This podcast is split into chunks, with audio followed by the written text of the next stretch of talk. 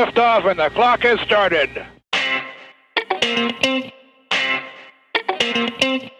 Welcome to the season one finale of Connect 5, the exclusive podcast from ATD Central Iowa, bringing you the stories, insights, and to know information right from the people who have it to help you thrive in talent development. ATD Central Iowa is Iowa's largest chapter of the National Association for Talent Development, focused on bringing our members high impact programming, resources, and connections to support personal and professional development and continuous growth.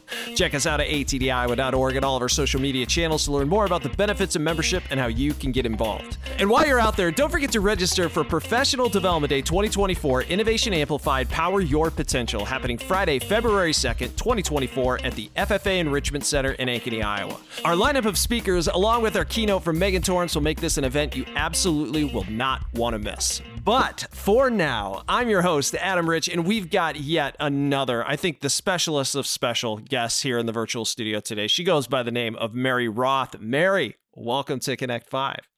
Hello. So good to see you today. So happy to be here. Absolutely. For our one billionth conversation we've ever had with each other. But the first one I think that's recorded. Think so. Yes. So, you know, when I think about people who are the most influential people in my career and the events that led me kind of down the path of talent development and training and adult learning, I come back to one single date and that is June 28th, 2010, which was my very first day at Nationwide Insurance, my first real job, we'll air quotes that, and also, consequently, the day that I met the one and only Mary Roth. So, for those folks that are listening who are not yet hip to all things Mary Roth, please tell us who is Mary Roth? Oh my goodness, those are big shoes. To that's a big introduction to follow. Um, goodness, my name is Mary Roth. Um, I've been in the uh, L&D field since 2008. Uh, I've done a little of everything, so facilitation, design, uh, e-learning development, audio, video. Um, my career started in a call center in Des Moines, um, and then moved to supporting a call center um, with training facilitation, which is where I had the pleasure of meeting you. Um, then moving into training design. Um, I've also had a few roles in um, process management and knowledge management uh, that were really um, influential for helping me learn the business uh, business side. And now I'm an instructional designer at Principal Financial Group. Just living your best life. Living my best life, absolutely. Yeah. So I wasn't okay, Adam. I'm, I don't mean to interrupt you, but I was not going to tell this story about your first day. Uh, but I have a memory of you from the first day. Oh, okay. I would love to hear this. We did we did an icebreaker um, that was, I believe, two truths and a lie. It was some kind of Adam Rich sharing his favorite thing. And I remember you saying, one of my favorite things is putting on a new, clean, fuzzy pair of white socks. I am color agnostic to the socks, but I still list that as one of my favorite things. You can't tell me that the first time you put on a new pair of socks, like fresh out of the package, it's not glorious. It's it's absolutely glorious, and I think about that every time I put on a new pair of socks.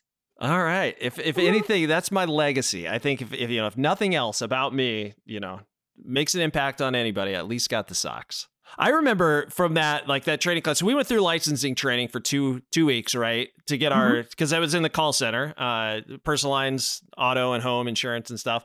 And I remember we let's fill out like a training survey tracker and I come back to I, I, think when I became a trainer, I got access to like historical training trackers. I was like, hmm, I wonder I wonder if my training class is in there. And so I went in there and I looked at it. And you know, like every week you write down like this person's doing great or they're struggling with blah blah blah, whatever. You know, you can write that stuff. And I think either you or somebody else wrote that like during my licensing training, I was uh, I was picking things up quickly, but I was not very receptive when other people didn't pick things up as quickly as me. I was like, oh, I oh that makes me sad. But I think about that a lot when I'm like, you know, you pick something up fast or you want to, you know, when other people aren't quite getting it as quickly as you are. Uh, I think about that. I don't know if you that was you that wrote that or somebody else, but that's something that I think will always stay with me. That's good feedback, though. That's good, you know. And I wonder how that influenced you as you then became a trainer and spent time um, watching other people learn and watching them maybe struggle to pick up things that don't feel like they should be that hard. So I hope that has influenced you. That's great. Yeah. just one of the many ways, Mary Roth, in which you have influenced my career. It's a butterfly effect thing. I can't imagine where I'd be if Mary Roth hadn't stepped into my life on June 28th, 2010. Where would we be? but, uh, anyways, that is a conversation for another day. I want to dig into, I mean, you talked a, a little bit about in your introduction, like all, like you've really kind of a, a, woman of many talents, uh, areas of expertise. And one thing I want to explore first, because I think this is a really important topic to, to cover and think about is around accessibility. So you recently started a monthly accessibility office hour meetup at your organization. You shared that with me before we started recording. You said kind of basically to support learning to make it more accessible. So I'm curious to know, based on your experiences in, in those conversations, what are those things do you think people generally get right, and what do we usually do a poor job of when it comes to accessibility in our learning programs? Yeah, that is a great that is a great question, and it's maybe a little bit of a loaded question. Um, I will say that the catalyst for starting the office hours was um, just a desire to help um, other people improve their um, improve their design to include accessibility as well. Um, I don't know that it's always front of mind if we don't if we don't know that we have somebody who is disabled in our group. I don't know that we always think about doing that first, but it's really um, thinking about the people that have invisible disabilities or the people that have you know even like short term uh, disabilities where you know maybe you fell and you've injured your hand and now you can't use your mouse. How are you supposed to navigate through your systems or through a training? um, you know so keeping all of that front of mind so as we are developing we're developing for everybody and so i think the things that i would like to see people do the most um, you know I, we're starting to get better at always delivering video with closed captioning. That's something that anytime i see a video that doesn't have captioning um, just reach out and and send a nice little note. Just be like hey did you know that? If you need help let me know. I'm happy to help you um, learn how to do that. And through recordings, you know, even webinar recordings through Teams, um, you can get you can get uh, captions embedded or uploaded with that as well. So um, there's kind of not an excuse to not do that anymore. Um, when you work for a big company, like I know we both work for large companies, we have uh, a large brand group, and so a very strong brand standard. And a lot of times there's some accessibility that's baked into the way that we talk about the color combinations that we use or the font sizes that we use. So, being in a big company, it's nice to be able to just point people to those resources, um, but then also to help fill in those gray areas, um, you know, where I'm trying to do something a little outside of the box. It's not explicitly explained to me. I'm not quite sure how to how to make that work. Um, and as we do more with technology and we do more with e-learning and we start to push the envelope a little bit more, how do we get um, how do we make sure that we're keeping accessibility front of mind with that? So um, I think those are things that we're good at talking about in terms of where we have room. Um, I think it's just being consistent. Um, I think some people feel, and it's it's true that I usually do my accessibility check as one of the last things that I do to ensure that everything looks good. Um, and I think we sometimes skip that in our um, need to get things out when our timeframes get shortened or if something gets delayed in development i think it sometimes is the last thing that people think about and i would like us to do a better job of thinking about it throughout our design as opposed to just at the end. And you mentioned closed captioning. What else is there? What are what else are those things that you're really you're really looking for when you're running an accessibility check? Those things that are really important to make sure you're hitting on when you're you know putting something out there? Yeah, I think the big things that I always think about are um, the closed captioning, or for any audio or video, is there an um, accessibility component with that? Um, I think about my tab order. So if I wasn't able to use my mouse and I was navigating just by using um, a keyboard, can I get through my can I get through the training without needing my mouse. I think that's another good one. I, that's kind of two in one. Uh, not being not using your mouse and then also tab order are are two separate things technically. Um, and then color contrast is the third one that I'm um, always thinking about and always giving feedback on, and just ensuring that the background text and the um, foreground, te- or, sorry, the background color and the foreground text um, have sufficient sufficient contrast so that um, anybody's able to view that. Or in, in, this is a, more of a question about what you do every day, and I'm surprised I don't know the answer to this off the top of my head. But are you, as an instructional designer, do you have are you segmenting out the work where, as the ID, you are essentially instructionally designing the content, but you're not building it, or are you doing are you doing all that stuff? So in my role, I'm doing all of it, but there's absolutely um, groups within our organization that are segmenting it out a little bit more. But yeah, I have. Um, I think for me, it's nice because I can think about it the whole way because I start from um, that needs analysis all the way through the design and the implementation. Um, and I know with other groups, if you aren't if you aren't maybe doing that analysis piece, then you're kind of coming in on the backside to do it. Or if you do the front side, but you don't necessarily do the design, then maybe it's a little bit harder to think about accessibility when the design piece falls outside of your, you know, day-to-day work. Yeah, absolutely. I, I love that. Carol Dawson is somebody that comes to mind from Nationwide Insurance. That she's spoken at ATD Central Iowa events before around uh, accessibility and things that we can do. And I love that we're getting more visibility into this, or we're talking about it more. I mean, I see a lot of LinkedIn posts out there from people, you know, talking about little things that we can do to make our, our training accessible. And and I think it's a lot of times been an afterthought. So, but these little, you know, like we're not talking about revolutionizing or saying we can't make interactive, really fun courses courses or anything like that. Yeah. We just have to make sure that we're doing them in a way that everybody has, you know, that same opportunity to interact with it and get the yeah. stuff out of it that we want them to get out of it. Yeah, absolutely. And that's kind of how it started is that um, I think at nationwide we were a very centralized group and so somebody like carol or you know some of these other individuals had spent a lot of time doing a lot of research and doing a lot of legwork and helped bring us along in that accessibility conversation. And so then when I came to a new area and I was like, oh, I'm working with a peer who's a new instructional designer. Of course, she's not going to know any of this because it's not anything that she's ever been exposed to. And so it's been fun to be able to kind of do the same thing and bring people along and then help lift everybody up so that everybody's content is better. Yep, just changing the world. That's what you do, Mary Roth, world changer. Uh, I love that. And thanks for sharing that with me. I want to I want to pivot a tiny bit and still related to what you're doing every single day, but you're on our lineup, shameless plug again for Professional Development Day 2024. You're on our lineup of concurrent speakers. Um, and since you told me about your topic that you're talking about, this is a couple months ago at a game night for ATD, uh, and you first talked about this around using Power Apps, Power BI, like a world that, uh, with which I am just not familiar at all. Um, I've been intrigued really to learn more about this. So this is a perfect opportunity for me to get my questions answered, but also get to drop some knowledge on anybody whose ears happen to be listening to us today. So, um, you mentioned before we started recording, the principal has an emerging group called Citizen Developers, and it's around low code and and how do we incorporate automation or maybe AI into these things. What is what in the world is a citizen developer? Yes. Ah, I'm so excited to talk about this. Okay, so yes, shameless plug for uh, our uh, session at in uh, February. So I'm presenting with my dear friend and peer Elizabeth Kenny, um, we are going to be doing a great um, overview of um, what power, what the power platform is, um, a little bit about what those um, systems are, and then diving specifically into power apps. So um, if you're good with it, I can give just kind of a, a, little bit of an overview, just so that people maybe know more as they're coming into um, our session in February. Yeah, I mean, we don't want to let the cat out of the bag. We, you know, yes. we can't we can't have everybody just spilling all the secrets now. But absolutely, absolutely love to so hear excited. this.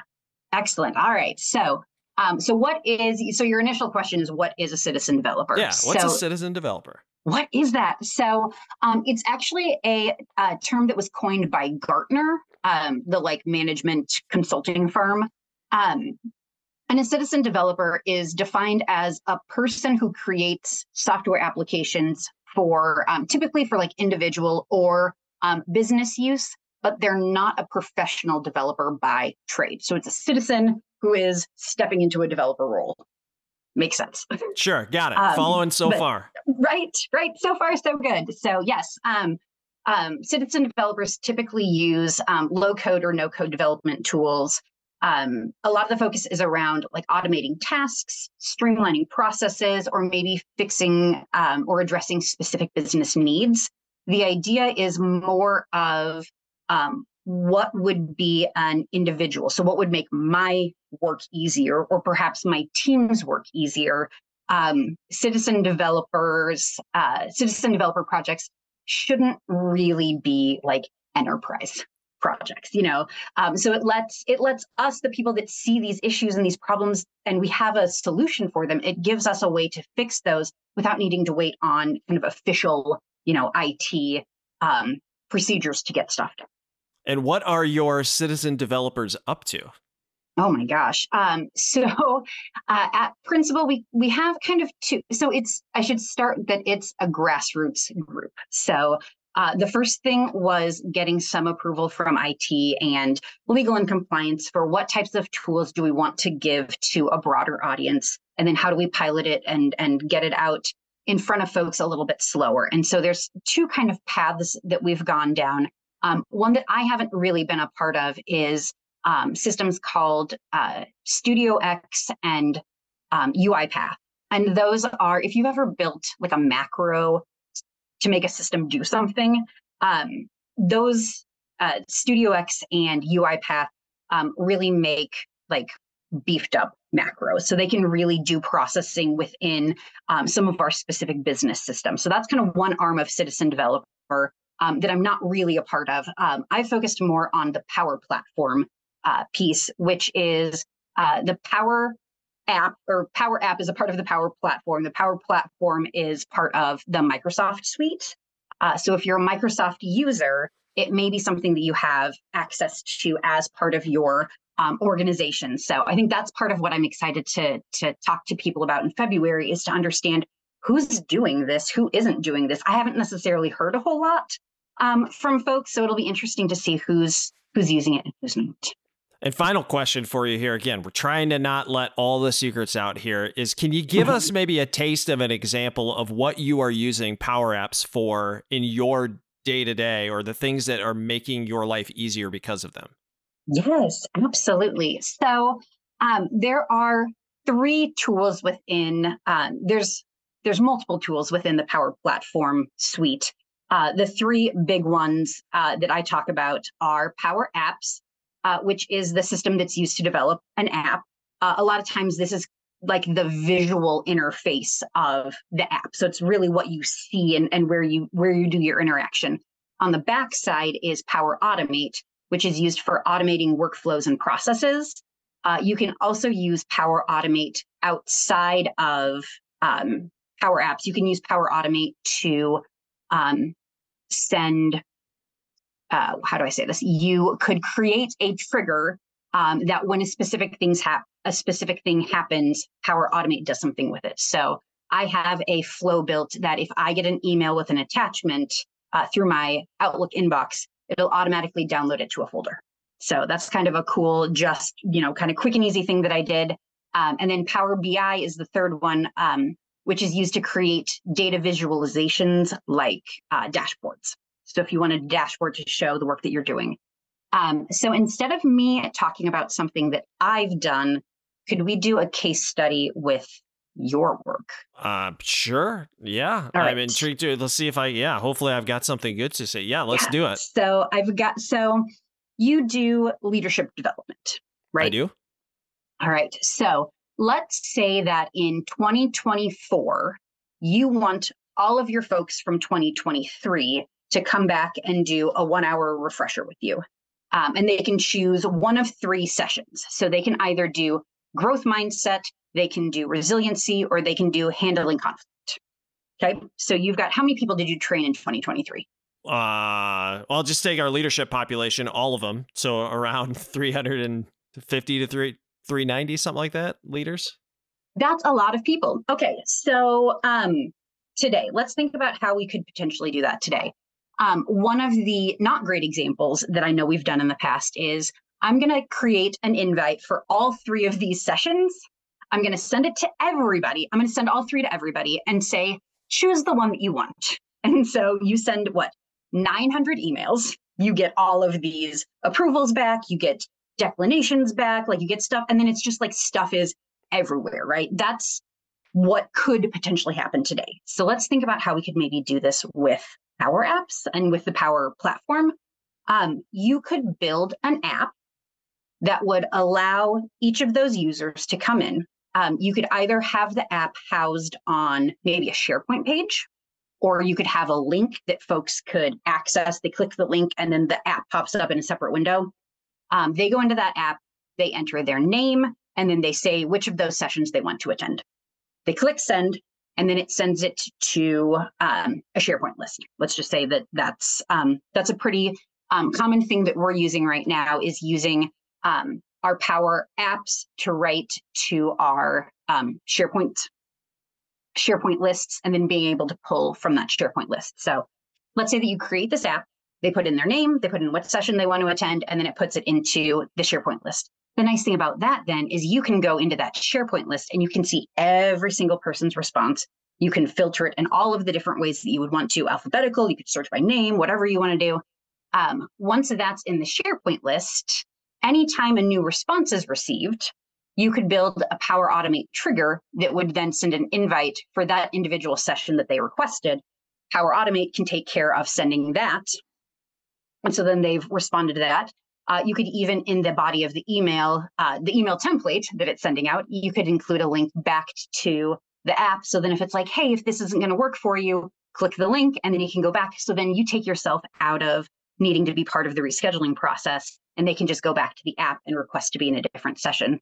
And then, because of all of that information that you have, then on the backside, let's say that your CEO wants to know how many people attended these sessions. You could then go into Power BI, and I'm kind of making this up because I haven't spent a lot of time working in Power BI, but you could have Power BI then pull the information from the SharePoint page and say, um, this is the number of people that attended each session. Um, if you do a level one survey, you could put your survey feedback in there. You could have Power BI pull all of that in, and then you could build a dashboard. So instead of doing an email, instead of spending additional time building, you know, a Word doc with this, you could just create a dashboard that updates with all the feedback from all of the sessions that you did with those folks. Hit the button, boom, everybody can see it. Uh, I can't wait to sit through your presentation. I actually, I, I hope that I can make it. Like, I'm really worried about professional development day and that I'm just be running around like a wild person with my hair on fire all day long. Uh, so I'm hoping that I can come in. But all of those things, like, I, I would be hard pressed to think of one person listening out here and, and you know, tell me if I'm wrong. People that are listening, go out to the episode on our social media channels. Tell me I'm wrong. Uh, but that sounds like something that would be applicable to anybody that does what we do like yeah. that you know not maybe that not that specific scenario but being able to do those things. I spent that's the thing I hate doing the most is all of that manual tracking and accounting and scheduling and all that stuff. Like get that out of our hands and be a lifesaver. So yep. Uh, I can't wait yeah to see more of this in action. And I'm glad that yeah. I call you a friend that I can just call call you up at some time and be like, eh, tell me more about this. Yeah. Tell me more. Yes, absolutely. Yeah, I'm so excited. So um, one kind of caveat or call out for our session there is um, there is so much to know about power apps that the thing that we would like people to take away from our session in particular is um, the potential of what you can do so understanding you know if i have a business problem that i'm trying to solve or a, or a training situation that I, i'm trying to automate or you know have it take less time think about the ways that you can use that but there's so much about how you can do it that we're not going to be able to get into the actual like doing. So we right. won't be able to actually walk through building an app, but we have so many great resources. So as long as you've got access to Power Apps and the Power Suite, we're going to send you out the door with a ton of great resources. Yeah, that's uh that's awesome. And it's probably just opening up people's minds to something that they don't even know exists. Yeah. Like yep. prior to you telling me about that when we were doing that game night for ATD, prior to you saying that, I was like, I have no idea. I've never heard of that before. yep. Sounds great. Yep. Yep. So we're super excited. Can't wait. All right. I love it, Mary. Thank you so much for regaling us with that. Uh, you opened my brain to something I knew a whole lot. Now I know a tiny bit more. Still, you know, not a lot, but I know a little bit more than I did before. So that's what we're here for, you know, here at Connect Five. So um, I have one more question for you. And I know I want to, I know what's coming in the five. I've had a sneak preview of this and I cannot wait to get there. Just one more quick question for you. And I want to make sure that we're lifting each other up here because you and your husband, Joe, own the Dealt Hand. And it's for anybody that's not familiar with the Dealt Hand, They they host board game nights and game related events around the Des Moines area. I'm curious, maybe maybe you have an example, maybe you don't, but gamification right has been a huge topic over the last what five ten years or so. Gamify yeah. learning and add game mechanics and stuff. And I'm curious to know uh, what, if anything, you from you and Joe's experience with the dealt hand and kind of hosting these events, have you been able to apply about that back to what you're doing in your day job? Is there anything that you can tie a direct? This is putting you on the spot, hardcore, but I'm curious to know. It is hardcore. Okay, so um, I will say that I um have not approached um doing gamification recently um, only because I think that the more that I, the more time that I spend learning about game design, um, the more I realize like it is really hard. Right. it is right. really hard to build a good game. Um, and so it isn't anything that I've tried yet. Um, but I do have um, I would I would like to um, with the game design um, experience that I have. And I'm trying, I'm trying, I'm towing carefully because it's Friday and this hasn't happened yet, but my team is going to go through a game design activity next week. Okay. Um, and we'll have a chance to, um, we'll have a chance to learn from Joe um, about how to do game design in a corporate setting and to and to think about how to apply game design. So I haven't done it yet, but after next week and we have a chance to talk through it, I'm really excited to see um, what we can put together. I, I think my big thing is um, how do we do it well? And how do we do it so that it uh, applies to a variety of audiences? Mm-hmm. Um, so I, I kind of toe maybe a little bit more carefully.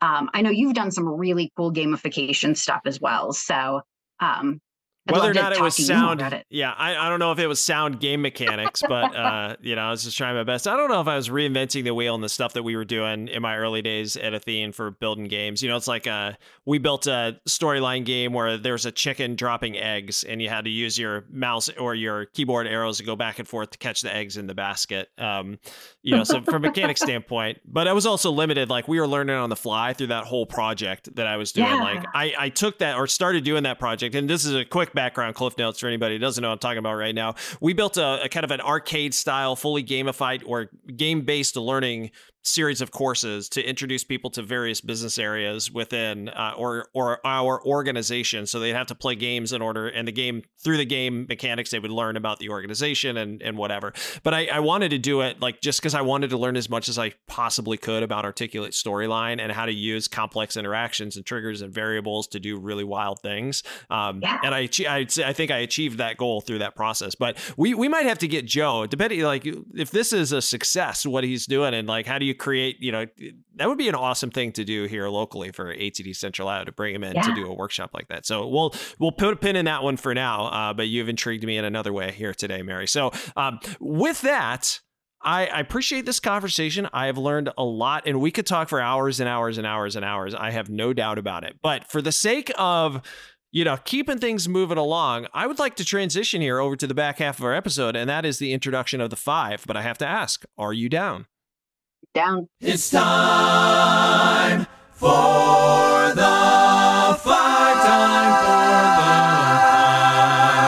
so this is the point in the show where we ask you, Mary, to run down the five. The lesson learned, something you learned the hard way through a mistake or failure. The story, a story about a memorable event or experience in your career. The secret to success, so a tip or insight about what you think is the most important thing someone needs to do or skill they need to have to be successful in the world of talent development. We'll cover the hot take, so a controversial or unpopular opinion you have about the field of talent development. And finally, the role model, someone who is influential in your career. So let's take it right from the top. And the number one thing we have here today is the lesson learned. It's the lesson learned. Ooh. All right, lesson learned. Um, I've learned this lesson and maybe you learned this lesson a few times. So I'm going to share it back for anybody else. Um, do not assume when you work, when you get to be a creative person, uh, in a, especially for me working in a finance organization, when you're the creative person at the table, don't assume that anybody else can imagine uh, what you're proposing the same way that you can. Uh, uh, I have I have found so many times that you know, I've got this great idea and it's super cool and it's super creative. And people are just staring at me like we have no idea what what you're talking about. Um, and the one example that I thought of that always makes me laugh is I was doing a um, ag training, and we talked about animating. Um, it was like hay bales and the amount of space that was apart from them or something. And we talked about animating, and in my head, I was like animating, like moving from you know close together and far apart or whatever.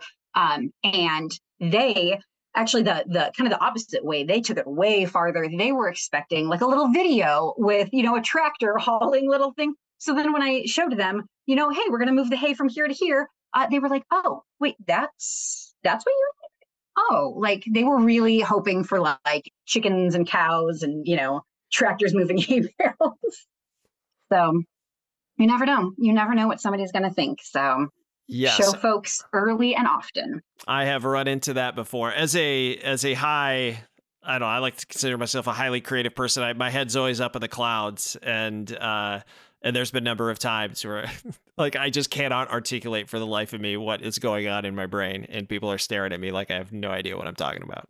So the the lesson learned, what a great lesson learned. Uh, articulate your vision, or do a better job of articulating your vision. I don't know, maybe that's the wrong lesson learned, but it's a great story. I appreciate that. And speaking of stories, that is what we have up next, and that is the memorable story. It's story time. I'm going to roll this as quickly as I can, but this is was absolutely a life a life changing situation for me. So a few years ago, I was sitting on my couch um, in the middle of winter, scrolling through Instagram, and I came across somebody who had done a um, it was like a community art project where it was a mural with all of these one by one squares, and then everybody that was participating in this, they all had a cup with a number on it and a little brush, and they were doing this community art project. And I was like, this is the coolest thing that I've ever seen Des Moines needs something like this. Um, and then fast forward a few weeks, and 8035, the music festival, announced that Kesha was going to be their headliner. Um, and I love Kesha and anything that she does. And I was like, oh my gosh, you know what would be super cool? If somebody did a community art project of Kesha for this music festival. I was like, that would be really cool if somebody did that. And then I was like, wait, I'm somebody. I could do that. So so I was turned to Joe and I was like, so I have a crazy idea. And he was like, cool, do it. And so uh, from February until, um, I mean, it was early July when the festival happened. So I put together a um, larger than life paint by number of my favorite artist, Kesha, reached out to the um, festival and said, hey, I have this an idea for an art project. And they were like, that's super cool. Do you also want to make it a like a fundraiser? Like we could raise money for um, for for a group, and I was like, absolutely, let's raise money for the Iowa Coalition Against Sexual Assault. So I put together a uh, size uh, paint by number, uh, put it together as a fundraiser. We raised almost $200 uh, painting this. Uh, and then we auctioned it off after the festival to somebody and then gave those proceeds to the Des Moines Music Coalition uh, that uh, runs 8035 and then does some other um, really cool outreach during the year with music programs as well. Um, and so that memorable story, which obviously has nothing to do with talent development or um, insurance or whatever, um, pulling that off made me realize that I can do cool, weird things. Um, and it built a confidence in me that I had never had before. I think at work, we do so much collaboratively. It feels like it's hard to say, I did this or I did this because I always know that there were other people that were supporting me as well. So this stuff, it's, excuse me, this is the first time that I felt like I really had a weirdo vision and said, let's do something big and did it. And anytime I'm sitting and I'm thinking, man, I am just having imposter syndrome or I am really struggling, like feeling like I'm doing a good job right now. I'm like, but remember that time that you made a giant Kesha paint by number? And then it's back to being right in the world. Yeah, and you know what's you know like you, you say like oh you know like trying to debate this has nothing to do with insurance or work or whatever, but to me those are the prime examples of extracting learning from things that and, and being able to apply those concepts and those things back in any other scenario, you know, and, and sometimes people say like, oh, I want to be a leader or I want to do this or that, but I like don't have any experience. I'm not sure where to start. Um, and it's like, all right, well, go go try to find something that either it's your idea, a brilliant paint, Kesha paint by numbers thing, or go get involved in something else that's going to make you like flex these muscles in a different way, and you'll be able to use those in all sorts of scenarios. Did you get to meet Kesha from that experience? I didn't. Oh, Didn't. I know. It's fine. It's fine. But wah wah. Did she acknowledge that it existed? uh I don't I don't know. Okay. But it well, didn't it didn't matter. Okay. Yeah, we don't want to paint Kesha in a bad light. Kesha's Doesn't- great, great people. It doesn't diminish that it was perhaps the coolest thing I've ever done. Yeah, I, rem- I remember when that happened. I didn't get to participate in it, but I remember when you were doing that. I was like, "This is amazing. Good on you, Mary. Go, go Thanks. you." Thanks. and- it and shows it- up in job. Yeah, and it makes for a great story. So uh, the lesson learned, the story. We were two for two. These are incredible stuff, Mary. And uh, we got next up is the secret to success. It's a secret to success. Uh, my secret to success is a willingness to ask questions. And I think this is uh, really important for anybody who is, especially if you're new into talent development and you've been a SME previously. Um, I think as we progress in our careers, a lot of times people think that we need to be the expert and we need to know all of the answers. And I think that can be particularly hard when you're moving from being in a business unit to supporting a business unit. Um, and I, I think it's just really important that we're able to step back and ask those questions to ensure that we understand what needs to be trained and why something needs to be trained. Um, you know, this is a, a huge part of uh, the analysis part of, um, you know, the ADDIE process. But really, just when you're kicking off any type of, um, you know, training conversation with somebody, is just asking those questions back to the requester. And it's not because we can't figure out the question the answer or it's not that we don't know the answer but it's because we need our business partners to be able to articulate to us what it is that they need to make sure that we understand what the need is. Um, so asking questions it is it's a strength not a weakness. I think when people ask me like you know what are the skills you and I guess this is the the secret to success something that you need to do like what's an important skill you know when you're coming into the training world or the training design world or organizational or whatever it is um, it, for me it's the ability to ask questions. Exactly what you just articulated is you know and I remember too when I joined Athene like I didn't know anything about annuities. I knew nothing about the operations that I was supporting. I knew none of that stuff. And so I'm getting asked to create training materials around processes for which I don't know. And and I think it was the ability to just ask a boatload of questions and shamelessly do it um, was the secret to my success being able to make that transition for the first time. So that's incredible advice, Mary. I love that. Secret to success, go figure out how to ask questions and you'll be a step up on everybody else. Love it. All right. Three down, two to go. Uh, I know what's coming next, and I can't wait to hear your take on this. It is the hot take. Give it to me now. Hot take. all right here's my hot take um, can we all please stop talking about learning styles it's my hot take um, I have the opportunity at Principal to um, do a to be part of a instructional design kind of boot camp for, for folks that are either new into training or are wanting to move into to training and instructional design. Um, and it's a super cool opportunity, and it's super cool to see people come in and learn. But we start at the very beginning, and we're like, "What do you know about how people learn?" And inevitably, somebody, and it's usually a lot of people, are like, learning styles. Learning styles are so important. I'm an just like, auditory learner. I like to learn by hands on doing. I'm a visual learner. You know, and I think it, the same thing happens with our, you know, our business units and our requesters as well. Is they're going to be like, well, our people really like videos. Okay, do your people learn best with videos, or do they like passive learning? It's not. It's not the same thing. So, um, one of the books that I keep handy uh, is Design for How People Learn by Julie Dirksen. Uh, it's one of my favorite books. She's one of my favorite um, instructional design folks to follow and learn from.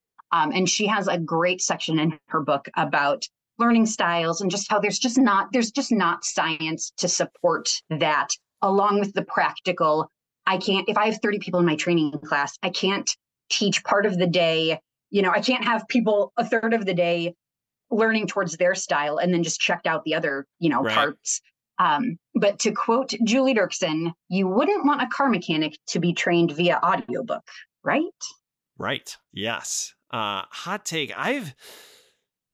I feel like this is uh like an age old debate. Like I so let me uh, tell a little story myself. When I interviewed to become a trainer, I remember getting the question from our senior trainer at the time during that interview, like, "Tell me what you know about adult learning styles." And I think I answered like, "Oh, there's some people learn hands-on, some people like visual, some people like audio stuff," and that's like all I knew. Uh, and uh, you hear that perpetuated all the time. Uh, but then, like, when I'm in a training room or I'm designing training, I'm not thinking about that.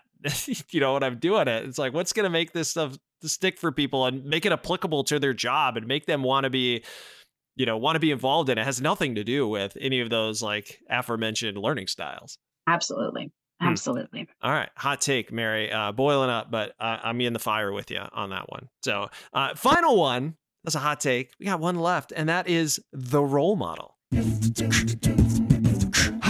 Buckle up, we always go full throttle. Put your hands together for the role model.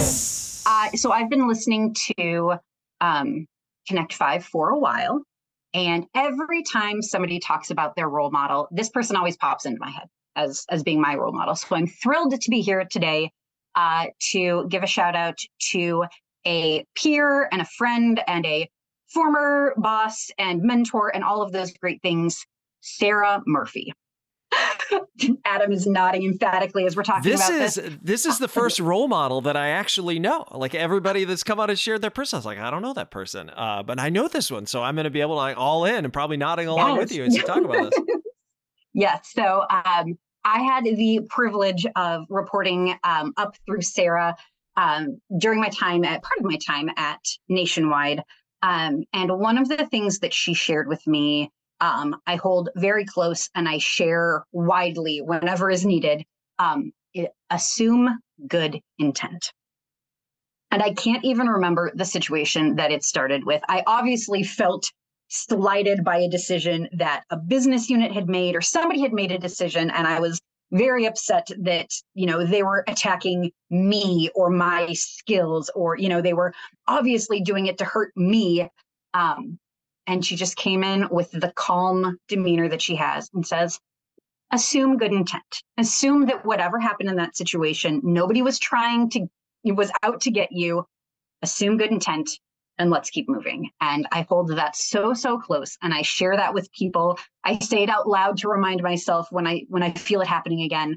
Um, but Sarah Murphy, you had the um, you oh my gosh, you led us through some really difficult times. Uh, we had multiple, you know, we had some reorgs, we had leadership changes, all types of things that happened uh, under your leadership. But you were always a rock um, and a positive shining light for us and our team. So thank you.